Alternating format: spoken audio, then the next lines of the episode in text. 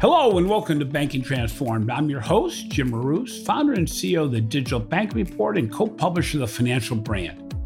Some experts predict the demise of community banking organizations challenged by changed consumer behavior, outdated infrastructure, an evolving competitive landscape, and the high cost of digital transformation. Is there a viable niche for community banks and credit unions in an industry that increasingly is being dominated by mega banks, or are we entering an era of too small to succeed? If there is a niche, what needs to be done today? Our guest today is Jeff Marsico, president of the Kafafian Group, Incorporated, and author of the new book, Squared Away: How Can Bankers Succeed as Economic First Responders? Jeff's going to discuss the role community banks and credit unions play in an increasingly demanded banking ecosystem. So welcome to the show, Jeff. Glad to have you on the show. Thanks, Jim. Good to see you. It, you know, it's been a long time since we sat down together and presented a conference, you know, but it's obvious that you must be as busy as ever, given all the changes in our industry. How have you been? I've been all right. It's been a Zoom-based world. And, you know, you know, from traveling around like you travel around, that being home so much gets the family a little antsy about getting you out of the house. And that's where I am.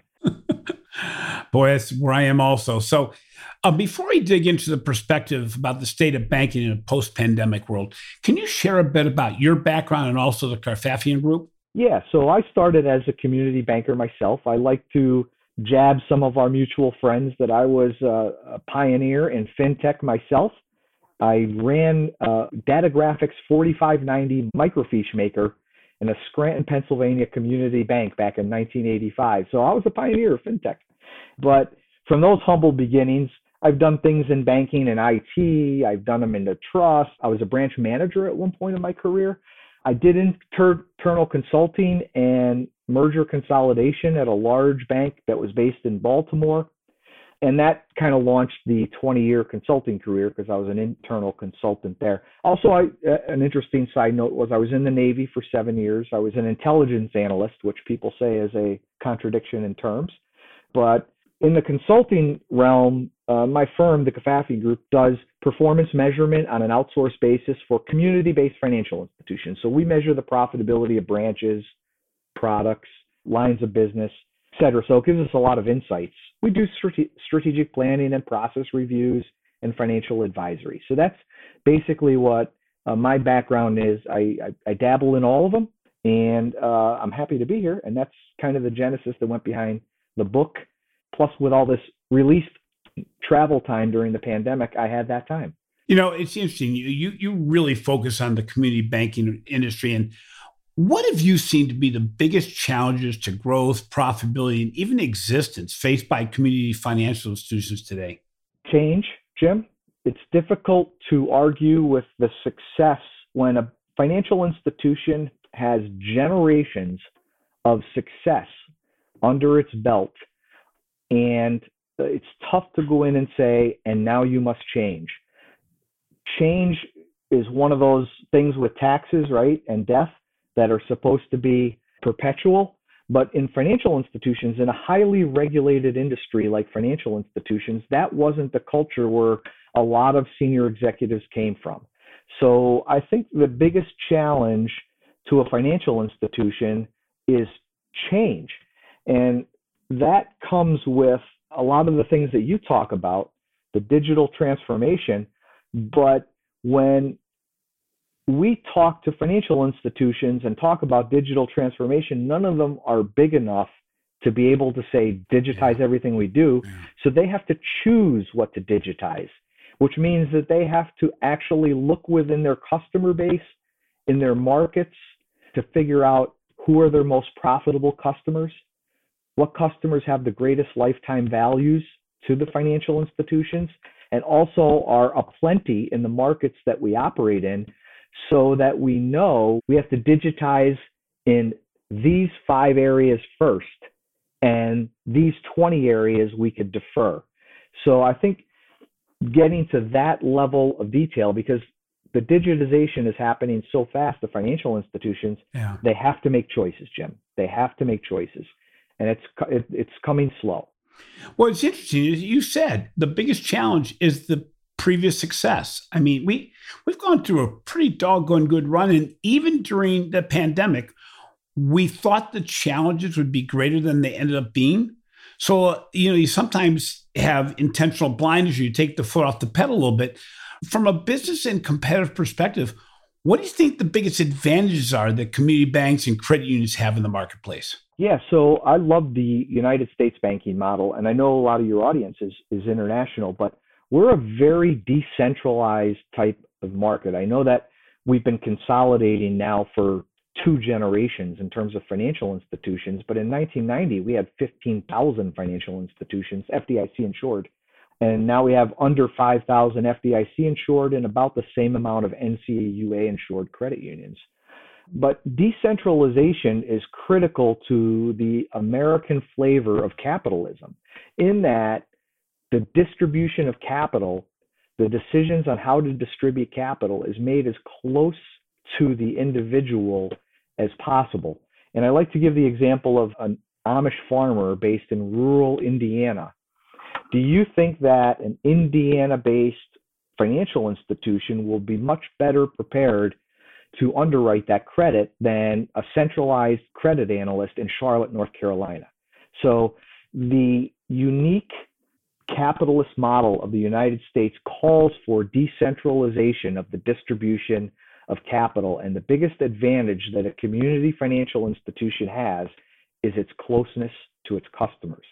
It's interesting because we've done a lot of research on digital transformation for the Digital Banking Report.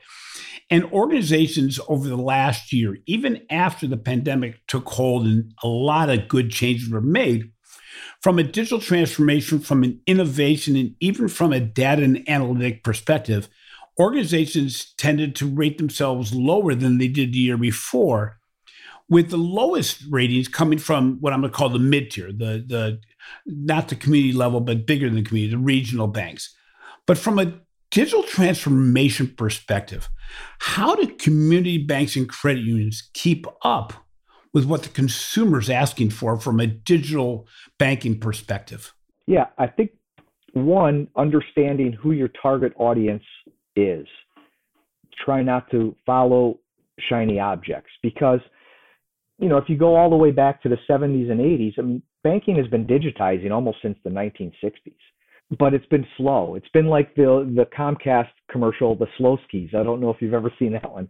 It's been at tortoise pace, and there's actually a penalty for being an early adopter. It, it was better in financial institutions to sip umbrella drinks and let somebody else go into the deep end and let them trial and fail, because there really wasn't a penalty for waiting till something was more adoptable or uh, more implementable. So that's kind of yep. where we're coming off of, but now we can't. Things are moving so much faster. We're no longer the slow skis. I'm not saying that we're the hares anymore, but we have to make choices. And just look at during the P P P process, I know community financial institutions have taken a couple of victory laps there, but I think the big victory lap there is people saw the challenge, they knew their target audience, the small businesses in their market, and then they went out and got the technology to actually do it, right? If you look at our friend Jill Castillas, they developed a technology, a three hundred fifty million dollars bank in Edmond, Oklahoma, partnered with a technology yeah. shop to build that front-end P P P solution in a week or two's time. If you look at Cross River Bank in New Jersey, this is a banking as a service bank. They are pretty much the engine bank behind a, a few marketplace lenders, but they, they're like in the top ten P P P issuers in the country. They were a two billion dollars bank when the, when the crisis started. So they partnered with Mantle, a fintech firm that does front-end account, end-to-end account opening, so they could fund all of those P P P loans Uh, on their balance sheet. And they had that up and running to get C Ds across the country to fund those P P P loans within two weeks. We have to be able to, one, identify those digital demands of our customers, but we have to first know who our customers are so we can prioritize them, and then put that P P P fintech adoption speed in the, in the, in the motion. So that being said, do you believe that one of the biggest missed opportunities in community banking marketplace is to partner with solution providers and even fintech providers that can assist in digitalization and innovation, need to remain relevant, that they provide some speed. Is that is that an opportunity that financial institutions of all sizes, but specifically community banks, really have to embrace and, and to move forward efficiently? Yeah, they do. And I think they can do it. They proved that they could do it during P P P when they implemented yeah. these projects in two to four weeks' time. We can no longer take six months to evaluate and six months to implement a technology solution. By that time, it might not even be relevant. So that being said, you know, as you mentioned, the community banks really did a better job with P P P loans than their much bigger peers. They were out there. They had recreated something that didn't even exist on a Friday morning. They got it up by, by the end of the weekend. What enabled these smaller financial institutions to achieve what their bigger counterparts didn't?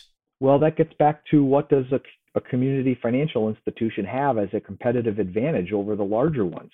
And that's closeness to their community. Early in the P P P process, I don't even think Wells Fargo participated for the first week no. or two because they were fearful of the changing requirements. Uh, and they thought that, you know, uh, Wells uh, was under regulatory scrutiny. So they were fearful of moving forward at a fast pace and then having the regulators come back after them. Whereas a community financial institution said, let's go get it. And they not only opened the doors to their customers, and they didn't prioritize like like the big banks did. Big banks said customers first, and a lot of the small businesses actually did not have a specific lender or relationship manager to call. So they didn't even know who to call. But a community bank generally will have a relationship manager for almost every business in their orbit. What's interesting is in my situation, I, I finally got some information about P P P loans, but it was a generalized email, as everything from my big five bank gives me. It never, never specific to my needs. In the same information they gave me about P P P loans available, they gave me a phone number to call, which was a general phone number. They told me a place on a website to go. They also said, but in the meantime, if you don't need these things, sign up for online banking and mobile banking, and also make sure you know that you can deposit your checks with mobile deposit capture. That hit me the wrong way because in each case, I already did that. I already participated in online banking and, and mobile banking. I do my checks that way. So it's frustrating because I'm going, you know, how much are you going to know about me? How much, what are my chances of getting any kind of listening if you don't even know who I am or if you haven't paid attention? So, you know, as you said, that's that's a big advantage for a community financial institution. So your career is, as a consultant has been really focused on helping financial institutions uncover profitable strategies and create cultural operating discipline to better serve constituencies such as employees, customers, shareholders, and the communities. Is the traditional community financial institution business model and revenue stream still viable? Oh, yes. I would say, one, that closeness to the customer is one of the differentiating factors that they need to exploit significantly. I'm not saying they do it right.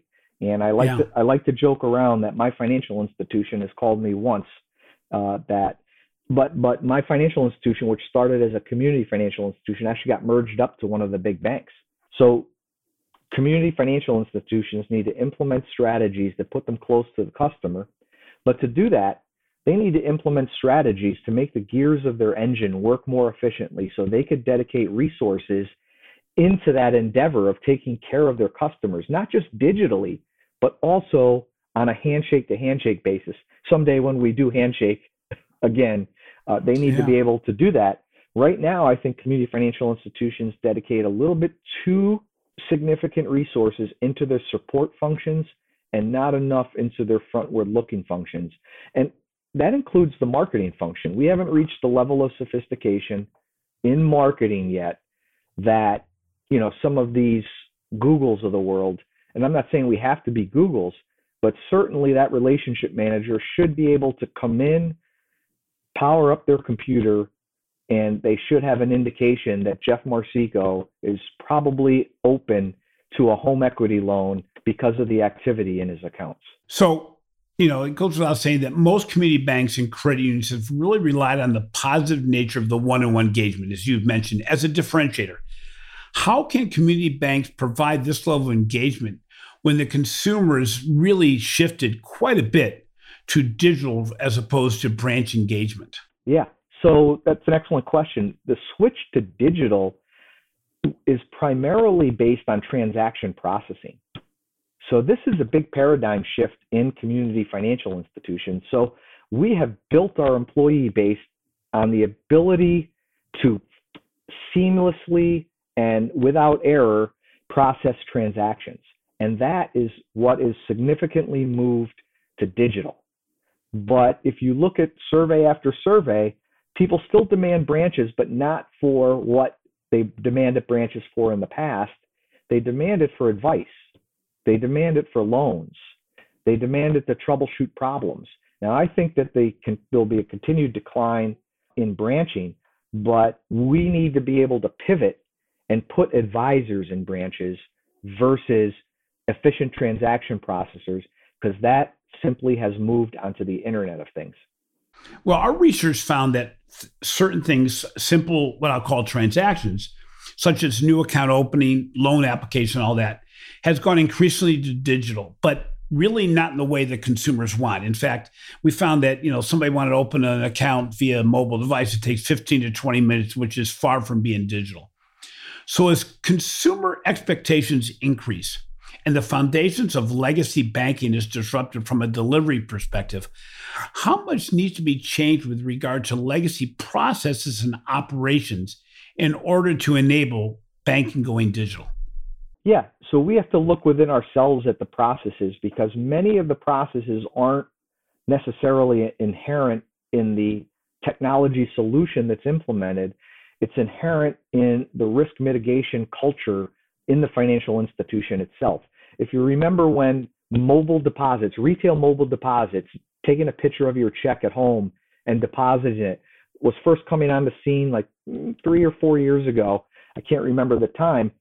Banks were reviewing every single one that came in. So you could have deposited a check for a buck forty, and somebody would have reviewed that for fraud. So sometimes, especially when something is new in adoption, you want to mitigate the risk of fraud, so you do a belt and su- suspenders approach towards risk mitigation.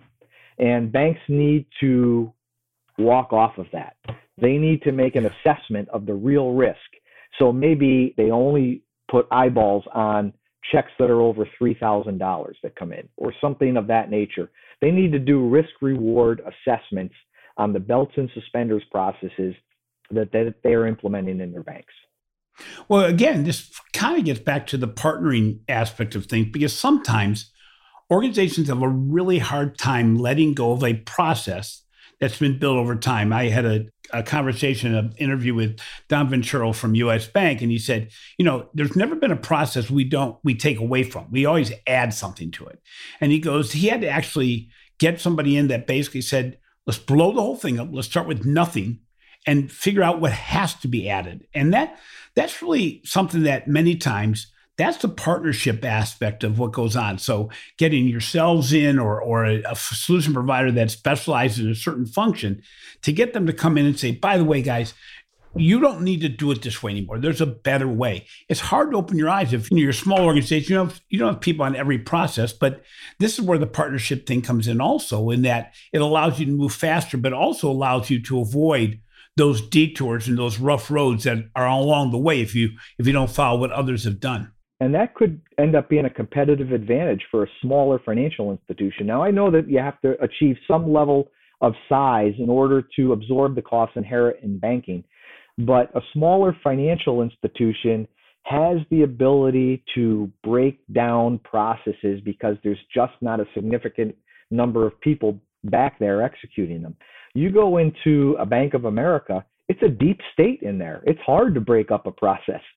Oh gosh, hard hard to find the person who's in charge of a process. Right. I've I've I've worked with them, and I said, "Is everybody here a senior vice president?" You know, because you you got to the point you go, "How do I determine?" Because in a smaller organization, you kind of can see levels. You can't see it in a big organization because everybody's, you know, at, at what seems to be at the same level. Yeah. Right. We were just on a call with a bank earlier today about their lending process, and it's in a sad shape. But they're like, we're not even sure who owns this process.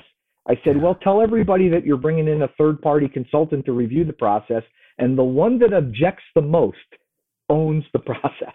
Hey, good point. There you go. You know, and we also said that you want to bring in compliance early in the equation because you don't want them just to make a, a an adjustment or a, a judgment on something that's already been built and worked on. You know, make them part of the process. So finally, before our break, how about the need to create a best-in-class digital engagement functionality? How can smaller financial institutions keep pace with what's being done in digital banking by the big guys? Yeah, I think it's partnership. I, I don't think that a lot of banks should undertake the fintech equity investment and risk. I think that there are enough firms in the ecosystem to be able to have choices on which technology to adopt and implement. And I think they have, those fintechs have enough project experience with the main core processors of financial institutions to be able to implement quickly. Now, I do think that there's drag from the core processors because they always want to implement their solution. And that should certainly be in, in the evaluation process. But, you know, if you want to do online account opening, I could point to four or five outside of the core processor that'll help you out. You know, and, and that's a very good point. And I think a lot of organizations miss that. They say, well, my core processor can provide that. Well, can they provide the best in class situation, whatever the situation may be? And what's really nice about the solution providers, including the core processors, they're all used to working with each other. You don't have to wait until your data is perfect or your systems are perfect or anything else. These organizations are used to working with each other and all the nuances and all the, the warts and wrinkles that go along with it, which really speeds up the process. And as you said early in our conversation, it's about speed and simplicity, the ability to bring it to market, to bring it to market fast.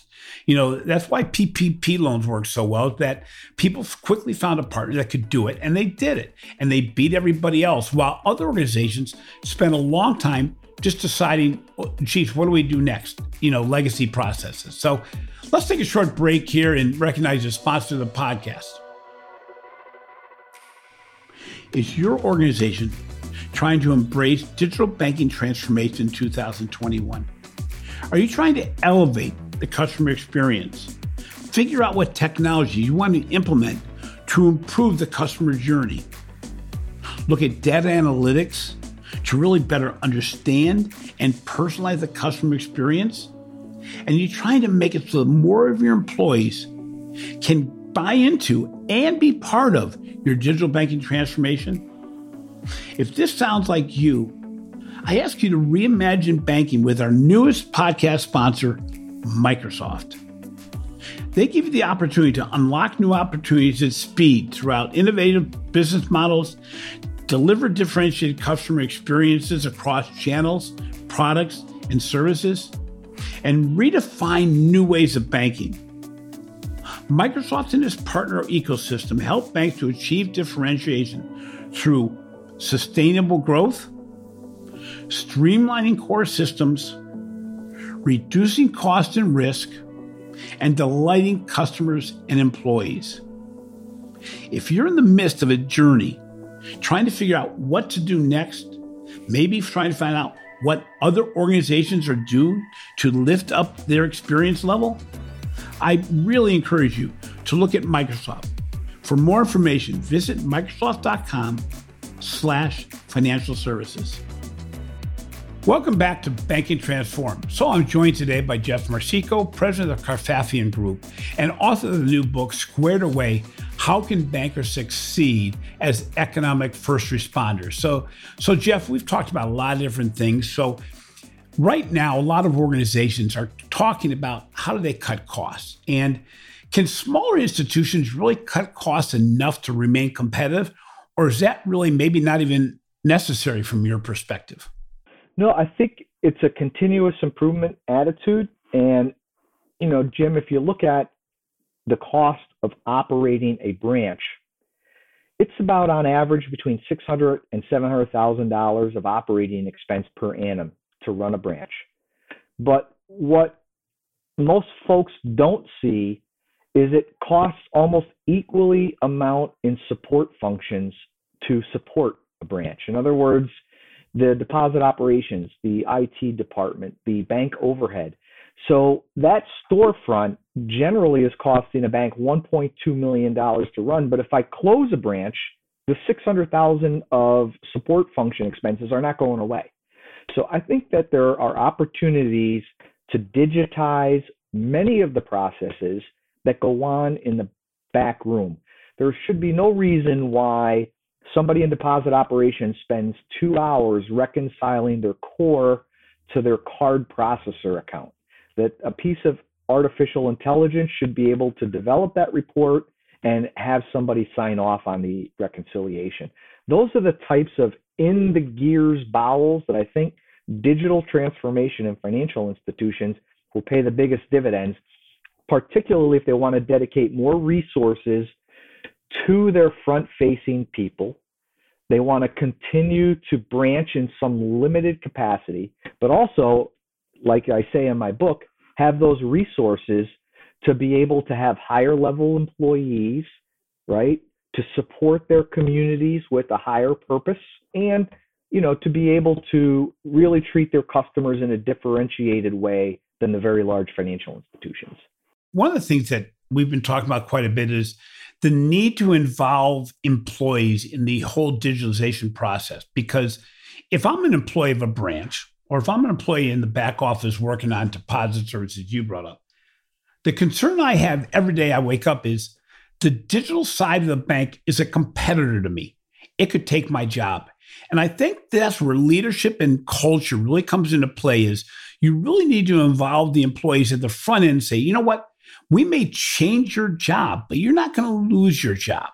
You know, for instance, branch employees that may not have to meet face-to-face on a transaction level with a consumer could very easily be redeployed as being part of the ongoing onboarding and customer relationship management, where they can be picking up the phone or doing a video call or something of that nature and support the overall building of the overall relationship that they only had a minor ability to do before. So I think it's a redeployment. But the research we've done for the Digital Banking Report shows that one of the greatest barriers to digital transformation is legacy leadership and culture. You talked about this right off the bat when we had our conversation today. You write about this in your book, emphasizing the importance of people and from the top down in smaller banks. Can you provide your perspective on how smaller banks can rethink their business more from top down and how they can possibly change that legacy thinking? Yeah, I talk in the book a lot about alignment. So what you had mentioned, Jim, say a bank, community financial institution has a ten-person deposit operations, and if they digitized end-to-end, they could do it with six people. But you know what? It would be six people doing higher-level work, probably getting compensated more. So in that context, it actually is in their best interest to be able to figure out how to digitize the things uh, that they're doing. And also the alignment of incentives creates this Adam Smith invisible hand approach. And I talk a, a little bit about this in the book, about a, building a positive accountability culture. If you hold, say, for example, a branch manager accountable for increasing the amount of deposit spread in their branch rather than number of accounts or just deposit balances, all of a sudden that branch manager is making pricing decisions that benefit both bank and customer. They're not calling the regional manager for some pricing exception on a C D or a money market account because they need to keep the money in the bank, because they know that that is against their incentive to increase the spread in their account. So banks should consider aligning incentives with their strategy, have their strategy be more expansive than last year plus five percent, build a higher purpose into your strategy, and serve all of your stakeholders, which I think, by the way, is very consistent with the past podcast you had with Bradley Leamer and the- Theo Lau and their book, Beyond Good, yeah. Right? They talk at a much higher level. Yep. Mine's much more granular on what can a financial institution do to serve its stakeholders. But I think they're totally aligned in terms of doing well by doing good. Well, you know, and, and that's really, again, what sets the community banking organizations apart. especially because of the pandemic. People are becoming more aware of the organizations around them, the smaller restaurants, the, the smaller businesses that really are trying to give back to the community. And while there may be a place still for the big bank to be a, a partial participant in my financial well-being, you know, I think a lot more people are going to reach out to the small organization as long as they're not holding us back. And in many cases, they aren't, and can move forward in pace with what I need. I don't need the best and the greatest. I just need to know that I'm, I'm important to an organization. It, you know, it's it's why a lot of people change every organization they work with.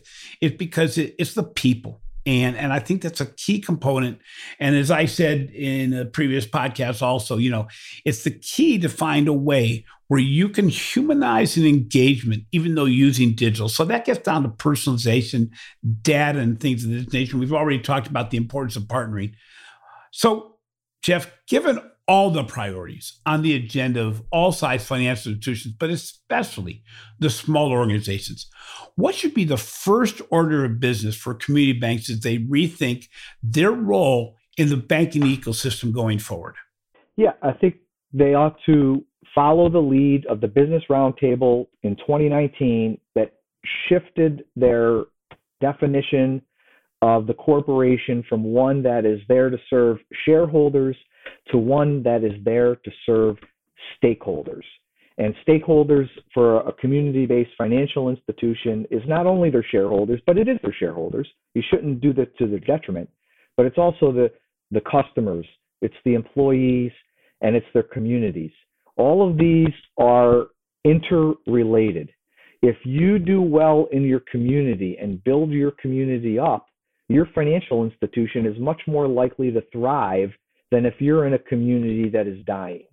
So stakeholder primacy versus shareholder primacy is the path to the future.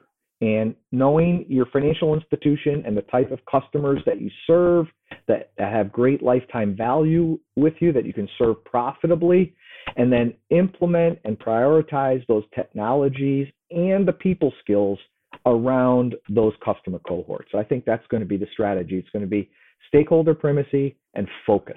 Yeah. And, you know, getting back to your very first comment, being willing to change. You know, I, I sometimes talk about intentional blindness that, you know, organizations know what they should do. They know how they can do it. They just don't pull the trigger. And and sometimes the fact that top management's many times surrounded by a lot of people that came up through the system with them, and they're all familiar with each other, they're all saying the same thing, you can get blinded by what really needs to be done. So finally, I'm going to put you on the spot here, Jeff. You know, I've been in this industry a long time and realized that despite the handwriting on the wall, many organizations of all sizes continue to either have the intentional blindness I brought up or simply don't want to change. Knowing that many organizations won't listen to what we're talking about here, won't listen to what you write and what you've done in your book, how do you see our industry shrinking in the next five to ten years? Give, give me a rough percentage. How, how much smaller do you think it's going to be from a number of organizations? Obviously, you know, a lot of this will happen through merger and acquisition, but do you see the shrinking increasing in scale compared to what it's been recently? And, and roughly, what do you see the percentage changing? I think we're going to decline four percent per year, which is our recent past. Wow. Before the pandemic, is to continue to decline at, at four percent. percent per year, and that will be driven by customer preference changes. It'll be driven by succession. You see a lot of financial institutions not do a great job at developing their mid-level leaders to be senior level leaders. So when they age out, they sell their financial institution.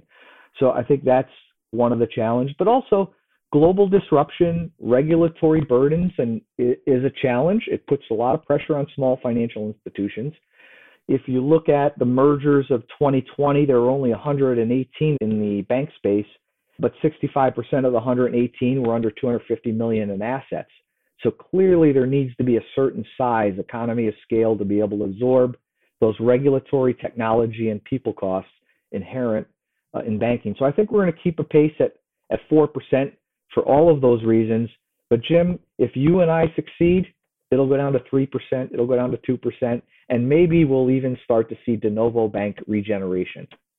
You know, that's, that's a great thought, and, and it's interesting because there is the potential here. we, we talked about it before we got on the air that, you know, combining two organizations with legacy thinking into one big organization just makes a bigger, bad organization. And, and, and that's pretty blunt here. But if an organization is not willing to look at how the whole industry is changing, what consumers are looking for, they're not looking for the same thing they did before, but they're looking for some of those components. You know, I went to many of the same restaurants, or I ordered from many of the same restaurants during the pandemic. But those who weren't able to serve me efficiently, weren't able to have delivery, weren't able to take care of what my needs were, I stopped using. And some of them went out of business. And that's the same for retail stores. You know, so you've got to combine the best of both worlds. Jeff, before we get off the, the line today, how do people get your book? And before I, I ask you that, and you're going to tell me the, the same line everybody else does, thank you very much for sending your book to me. I appreciated it. It also, anybody who's interested in a how-to book, and I say this with all sincerity, Jeff gets down into the weeds. He he does not just give you glory theory and think that may work and things you've heard from me in the past. He gets down into exactly what he has seen work at other organizations. He gets into everything from spreadsheets to specific recommendations that any organization could actually use as a guide to survival. It's a survival guide.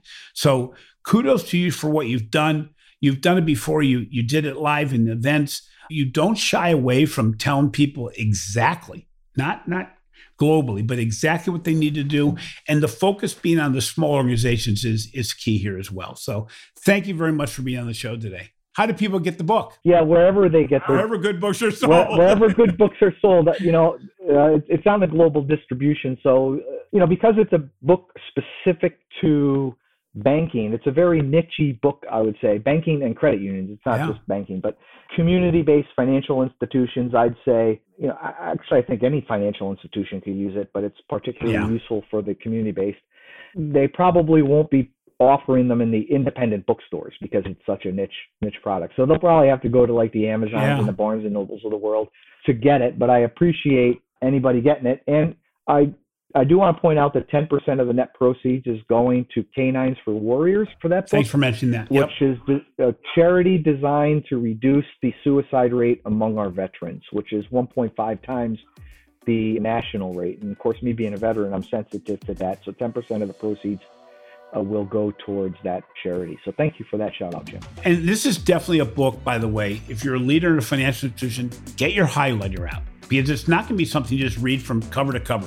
No, you're going to have to stop. You're going to have to think about it. You're, you're going to put margin notes in it. The way I used to read books from Tom Peters and uh, Don Peppers and a lot of the others, you know, all these margin notes. But seriously, pick up the book if you're a smaller financial, even if you're a bigger organization.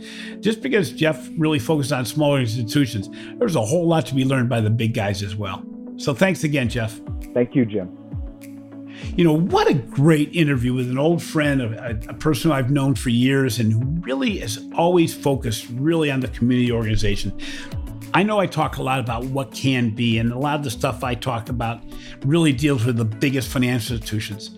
That is not to degrade or make it feel like the community organizations are important. They're very important. In fact, they're going to be more important as consumers wait and look for those organizations that are aligned with their beliefs and their thinking. And that's where the community banks can really thrive. Thanks for listening to Banking Transform. Just raised the top five banking podcast. If you enjoyed today's interview, please be sure to follow the show on your favorite podcast app. And don't forget to give our show a five-star rating. Also, be sure to catch my recent articles on the financial brand and check out the research we're doing on digital transformation, retail banking innovation, the digital customer experience, and financial marketing for the Digital Banking Report. Also, if you want to keep tabs on our recent interviews and podcasts and reports, be sure to subscribe to the Financial Brand. This has been a production of Evergreen Podcast. A special thank you to our producer, Leah Longbreak, audio engineer, Sean Roll-Hoffman, and video producer, Will Pritz. I'm your host, Jim Marus. Until next time, embrace change, take risks, disrupt yourself, and support the veteran near you.